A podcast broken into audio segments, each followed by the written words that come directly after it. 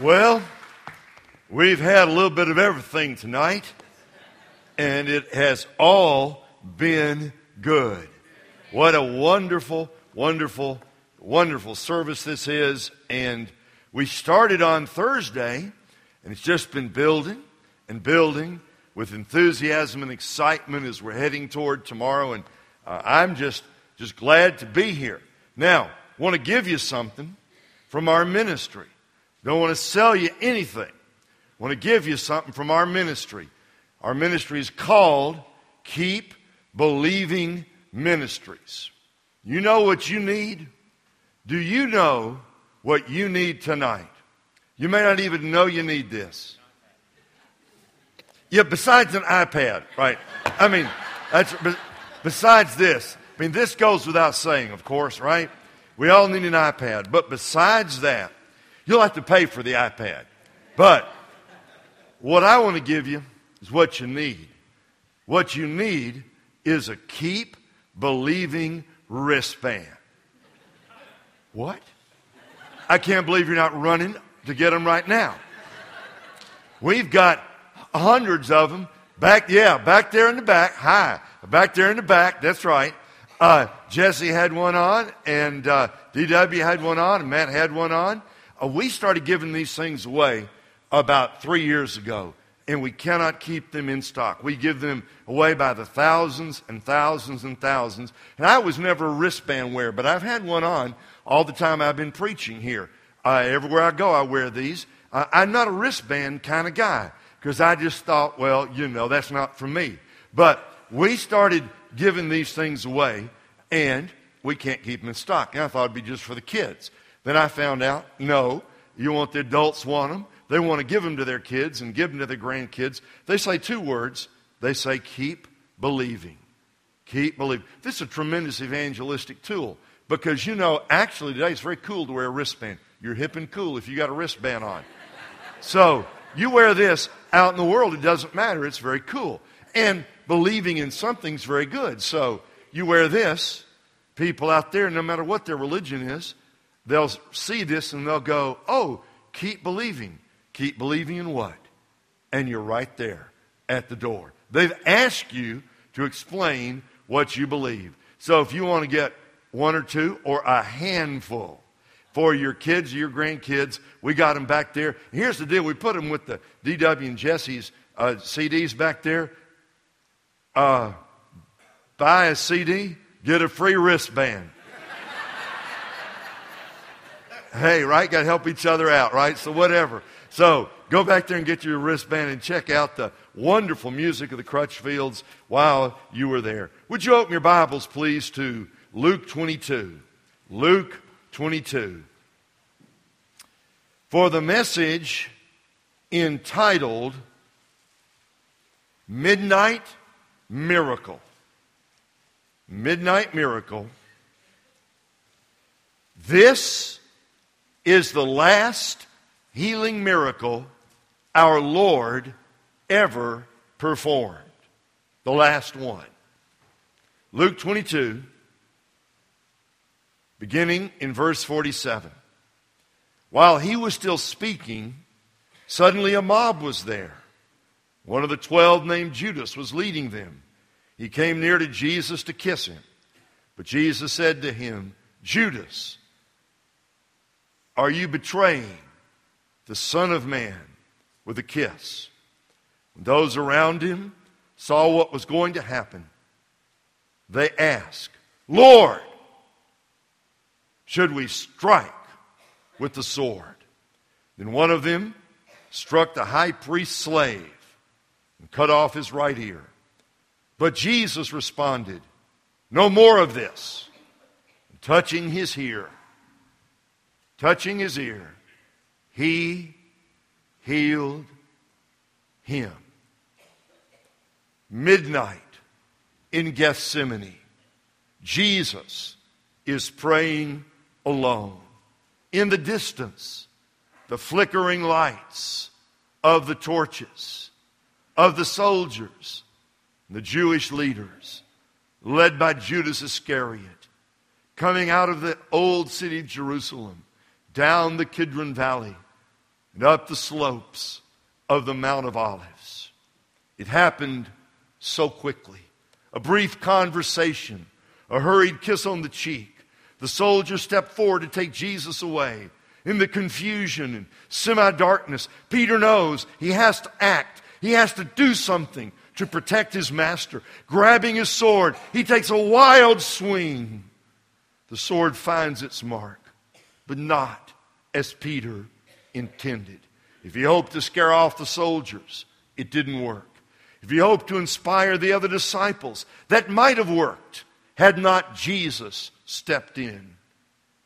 In the confusion, in the darkness, the pushing, and the shoving, and the yelling, and all of that melee, when he swung the sword, he lopped off the ear of the high priest's servant. Screaming now, shouting, cursing, blood spurting everywhere, soldiers on alert, yelling. And all of a sudden, almost as quickly as it started, it's over. Jesus reaches out his hand, touches the servant's head, and he heals the servant's ear. The whole thing probably lasted 30 seconds or 45 seconds. Certainly not more than a minute or a minute and a half. It's a little story. It is a forgotten piece of the gospel record. And yet, it must have made a great impact, because this little forgotten miracle is told in all four gospels. Matthew tells one part, Mark tells one part, Luke tells one part, John tells one part. Only John tells us about Peter and the name of the high priest's servant, which was Malchus. Only Matthew tells us why Jesus didn't fight back. And Luke is the only one who tells us that Jesus actually reached out and healed Malchus' ear. The early church never forgot this story. What shall we do with it tonight? Let us frame the question this way. How does a follower of Christ respond when all is lost? What do we do when our dreams seem to disappear in the darkness? How do we react righteously when all seems to fall apart around us? This text, now when I say this text, I mean not only Luke, but I'm taking the whole story, Matthew, Mark, Luke, and John, and weaving it all together. If you look at the four accounts of this same incident, we can give the following answers. How do we react when all seems to be lost? Number one, by refusing to give in to impulsive anger. It is easy to understand why Peter got angry. It was late at night. He was tired. It had been a long day. He was fiercely loyal to his master. And when he saw Judas, that traitor, kiss Jesus on the cheek, that was too much. And when he saw them bind up the hands of Jesus and begin to lead him away, Peter thought, we got to put a stop to this. This isn't right. And so with the sword, he takes this wild swing, no doubt meaning to behead the servant of the high priest. And I stop to say this. Everything about this story makes perfect sense. It's time to fight. You know, there's a time to talk and there's a time to fight. And I'm sure Peter thought to himself, this is the time to fight. Peter meant what he said. He was ready to go and die for Jesus. He was ready right then. I remember years ago, there was a business bestseller called In Search of Excellence, talking about what makes great companies great. And one of the chapters in the book is called A Bias for Action. And it is subtitled, Ready, Fire, Aim. That's exactly what Peter was doing that night. And he did it maybe out of good motives, but he did it because he was hurt, he was scared, and he was angry. It's at this point we recall the words of James, who wrote, "Let every man be quick to hear, slow to speak, slow to anger. For the wrath of man does not produce the righteousness of God." Slow to anger. I wonder how many of us are good at that. I thought about having you raise your hands, and I thought, no, I won't do that. But that is a good question. How many of us would say tonight, I am slow to anger? I am sure there is a slice of humanity, I think it's a pretty small slice of humanity, that can honestly say, I am slow to anger. But for the rest of us, here is a message from the Lord. Your anger and God's righteousness generally move in opposite directions. Years ago, I was at a low point in my own life. I remember listening to a Christian counselor on the radio. It's one of those moments when I was driving down the road and I was just, clicking around the dial, and I just clicked on this Christian counselor, and I only listened for about 3 minutes. But what he said in those 3 minutes actually changed my life. He said, when you find yourself getting angry and you find yourself your anger is beginning to spin out of control, when you realize you're losing control and you're losing it, he said you ought to ask yourself this question: what am I afraid of?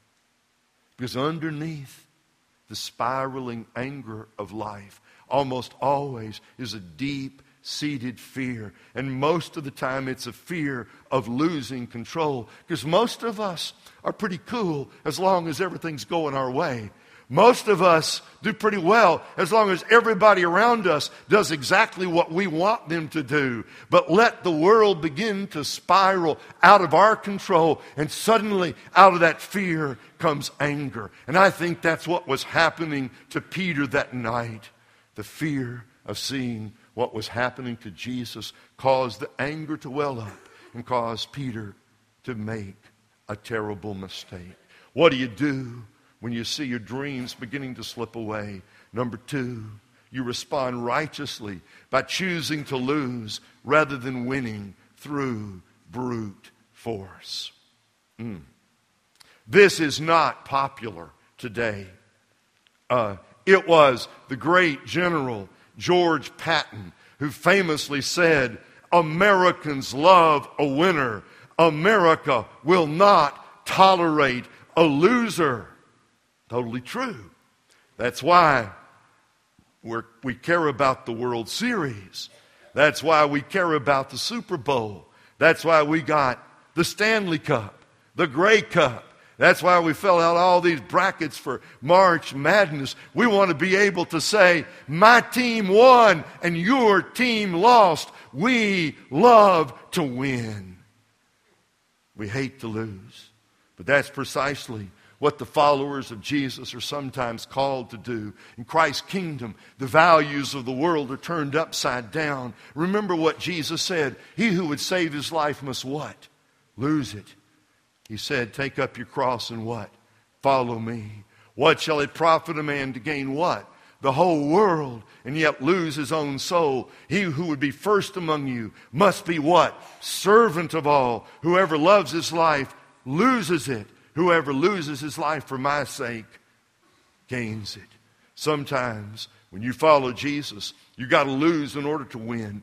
That's what Jesus meant when he said to Peter in Matthew 26:52, put your sword back in its place, for all those who draw the sword will die by the sword. Brute force cannot advance the kingdom. I think we probably, in this day of such divided spiritual loyalty, we need to remember that. Let me say it this way. I got another whole sermon coming out here, which I'm only going to give in about one paragraph. There's a lot of stuff going on in the world today that ought to make us angry. And it does. We see wrong, truth forever on the scaffold, wrong forever on the throne. And we see the forces of evil ascendant in government, in politics, in the entertainment industry, in the media, in the books we read. We see evil seeming to win the day around us all the time. Let me just say this. I think there is such a thing as righteous anger. I do believe in that. But let me tell you something. You cannot win a lost person by yelling at them. You know how we know that? We've all tried that. We've all, especially when they're close to us, right? We've all tried yelling at people. We've all tried, lobbing scripture verses like hand grenades at people, hoping they will blow up and, clear the whole area. You cannot argue. I think you can't argue people in anger to Jesus, but you can argue people in anger away from Jesus. The servant of the Lord, Paul said, must be gentle, must be kind, not given to controversies.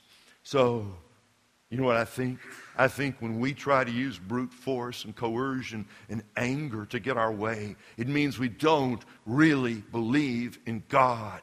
Because if we did, we wouldn't try to take matters into our own hands. This is what Jesus said in Matthew 26:53. He said to Peter and to the others, "Do you not think that I cannot call on my Father, and he will at once put at my disposal more than 12 legions of angels?" Well, you just do the math. 6,000 times 12 is what? That's 72,000 angels. You don't think 72,000 angels couldn't handle that little group of Roman soldiers came out there to the Garden of Gethsemane? Verse 54 says that Jesus refrained from calling on those angels because that he knew that his death was necessary to fulfill God's plan. He said, "It must happen this way." Now, I don't blame Peter for not fully understanding those words. It's after midnight. He's tired. He's confused. He's angry. He's worn out. He's upset. And in his despair, he wants to do something. I mean, we've all been there. We have all been there when we have seen injustice happening around us, and we want to do something. We want to do something. The danger is when you try to do something motivated by anger, you, most of the time, will make matters worse, not better. And it's really not going to get you off the hook to say, "Well, I meant well." That really doesn't matter. It really doesn't matter. Peter wants to do something to help Jesus. So if you're taking mental notes, I want you to take a mental note right now. Jesus can take care of himself. He's the Son of God. Jesus can take care of himself. What seems to be the cluttered rush of events, what seems to be merely a wicked act of heinous betrayal, the Judas kiss, what seems to be the most unrighteous act in the world, the murder of the Son of God, turns out to be the plan of God unfolding to bring salvation to the world. When evil seems to be winning, Christ calmly submits, knowing that in the end, God's will must be done. The British writer J.C. Ryle, writing back in the 1800s, Ryle said it this way, quote, "He did not die because he could not help it. He did not suffer because he could not escape. All the soldiers of Pilate's army could not have taken him if he had not been willing to be taken." I like that.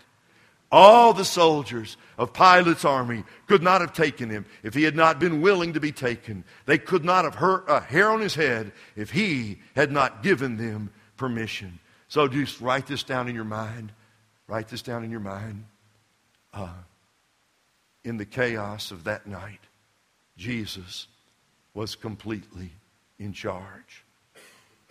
And as you go through the tunnel of chaos, the darkness of chaos in your own life, where life itself seems to be spinning out of control, the same Christ who was in charge that night, He is just as much in charge tonight in your life.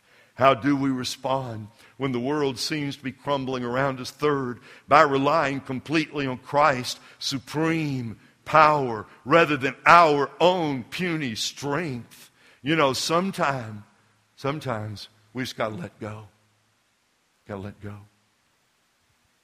I don't want to do that. I'd rather fight. Let's fight. Let's duke it out right here. Man to man. Mano a mano. Let's have a fight right here. When you're angry, and when you think you're right, and when you feel like you've been done wrong, or even worse, when you are fighting on behalf of loved ones who you think have been wronged, you want to get in there and get on the gloves and just knock somebody down. Letting go doesn't mean being trampled on. It doesn't mean you never speak up. But it means giving up the right to always be in control. It means admitting you aren't always calling all the shots. It means choosing not to manipulate others. It means admitting that you don't have all the answers. It means yielding your frantic emotions to the Lord. And most of all, watch this, it means resigning your position as boss of the universe. You can go ahead and rip that great big G off your sweatshirt. You don't have to try to be God anymore. Could God have made things turn out different for His Son? Yes. But God ordained that His Son would die. Isaiah 53:10, it was the will of the Lord to crush Him. He has put Him to grief. Jesus had to die. Ponder that statement for a moment, and you'll understand why Jesus didn't fight back. He knew that without His death, the whole world would be lost. So to serve God's greater good, He endured the indignity of the howling mob, the false accusations, the brutal beatings, and the shame of death on the cross. So let us then write it down again in our minds. Good Friday always comes before Easter Sunday. And without the crucifixion, there can be no resurrection. Peter still didn't get it. He wouldn't understand what Jesus was saying. He wouldn't understand until a few days later. Writing about this a century ago, Thomas Whitelaw, he came up with 6 U's. 6 U's to describe why Peter's actions were foolish. He said his use of force was unavailing. What were you going to do? Lop one guy's head off? That was going to stop the whole Roman army? That wasn't going to work. Number two, it was unnecessary. Jesus could have called 72,000 angels and all the forces of heaven. You think, Peter? You think he needs you to fight for him? He's got heaven on his side. Third, it was unchristian because his master had told him, if they hit you on one cheek, turn the other cheek. It was unreasonable. If your goal is to win the lost, you win them through love, not through coercion. It was unwise because God's purpose was always to send His Son to the cross. And it was unsafe. How was it unsafe? After Peter caused this ruckus and lopped off the ear of Malchus, servant of the high priest, he drew attention to himself. And later on, when he was warming himself by the fire, some of Malchus' relatives recognized him. It boomeranged and blew up in his face. They know him now. Fourth, how shall we respond when the world is collapsing around us? By extending Christ's healing love to those who have hurt us. You know, the story is told in 4 places, Matthew, Mark, Luke, and John. But Luke's the only one who tells. Luke was the physician. He got the medical part of this unexpected miracle here. Luke 22:51. He touched the man's ear and healed him. By the way, I don't want to go into this too deeply, but that was a messy scene. And you know, there's a lot of nerves up here, right? There's a lot of stuff going on here. You get your ear lopped off, that's going to ruin your whole day right there.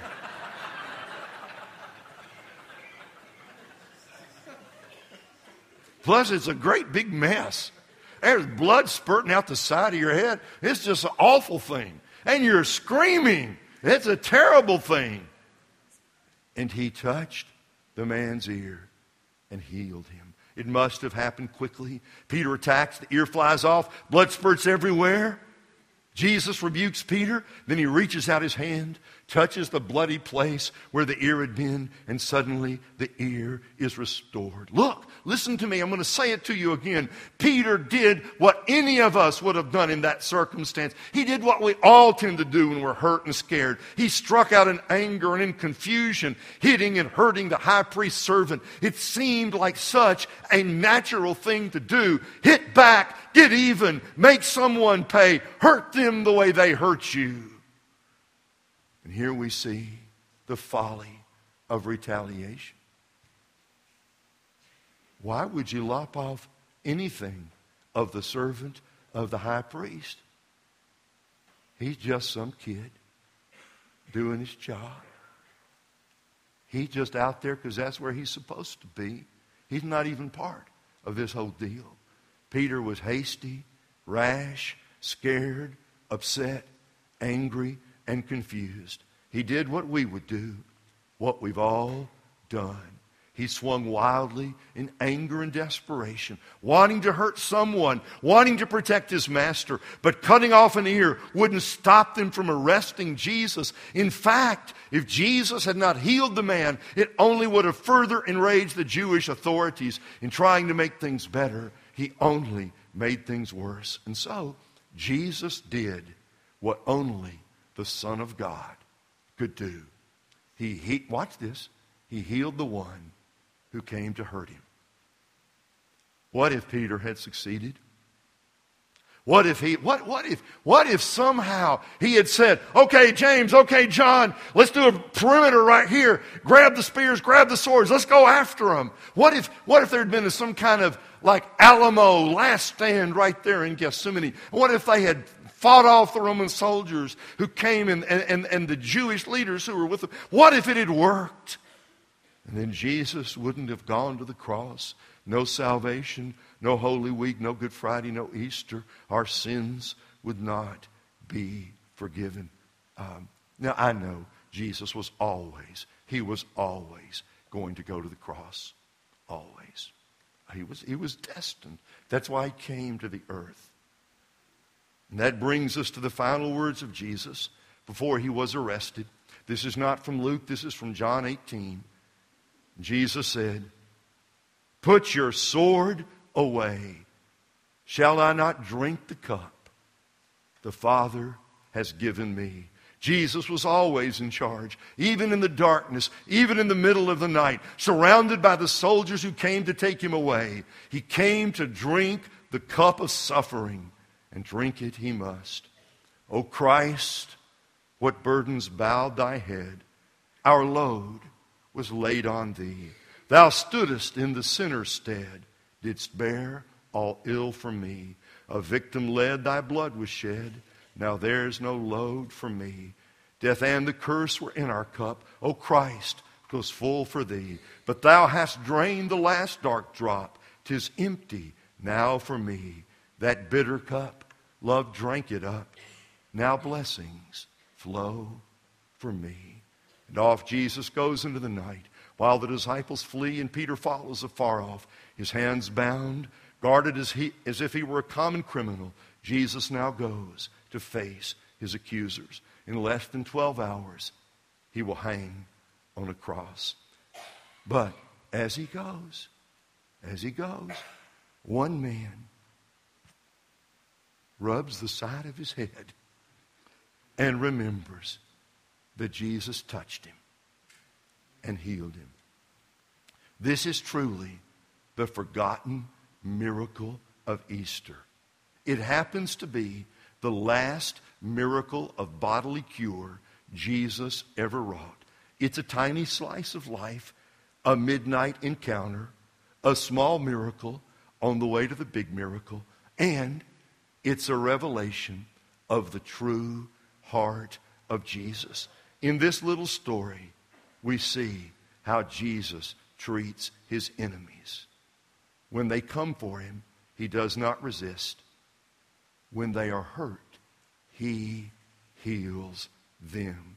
He receives their attack and is led astray, led away, there to die for the very men who are putting him to death.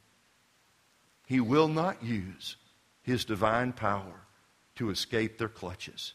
He only uses his power to heal those who have been hurt by his followers. He only uses his power to heal those who have been hurt by his followers. We learn something about Christ in this story. Through Peter, we learn something about ourselves. What do we do when our backs are against the wall?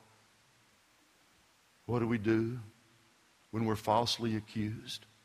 Even worse, what do we do when our loved ones are mistreated and our loved ones are falsely accused? Do we blow up? Do we manipulate? Do we attack? Do we hurt others? Do we turn into some kind of Rambo and try to get even? Peter did the wrong thing at the wrong time for the wrong reason. And we all understand why he did it, because we've done the same thing too. Peter meant well, but he was still wrong. You know, Jesus said, love your enemies. Wonder, what does that mean? What does it mean, love your enemies? In 1957, Dr. Martin Luther King Jr. was the pastor of the Dexter Avenue Baptist Church in Montgomery, Alabama. Back in 1957, he was not as famous then as he would become in later years.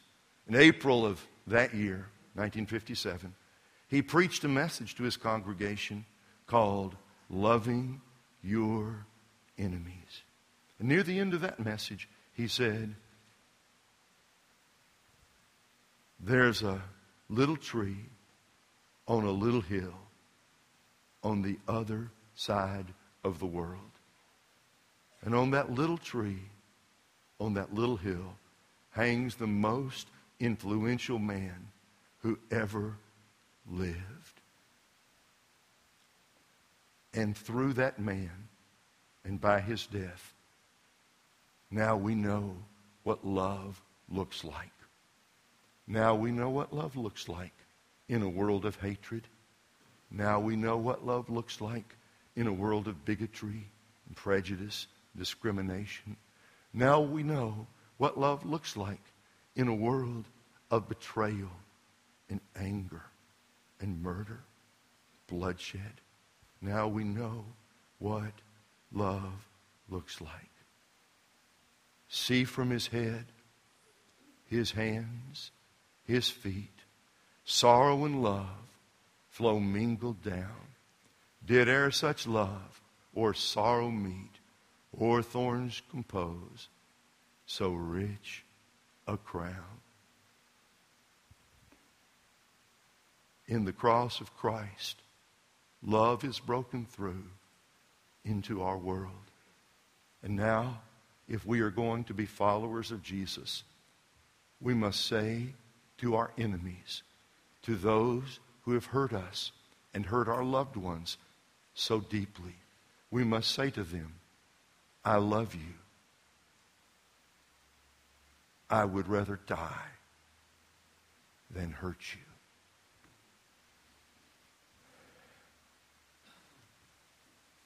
Peter's heart was good. We know that. Doesn't matter. He meant well. He was still wrong. He tried to protect Jesus. It's okay. Jesus can take care of himself. And He can take care of us and our loved ones too. Sometimes we just need to get out of the way. Desperate men do desperate things. It rarely works out. When Jesus said, love your enemies, He meant it. And He proved it by the midnight miracle. Let's pray. Lord, we have this before us. We know what it says. Oh Lord, easy tonight to hear these words, I suppose. Or maybe not. And so hard sometimes. Put them into practice. Oh, give us a new view of Jesus. A new view of the cross. And may that view transform us. And may the hatred, the fear, and the anger be washed away by the love of Jesus flowing through us and in us and out from us to the hurting world. In Jesus' name, amen.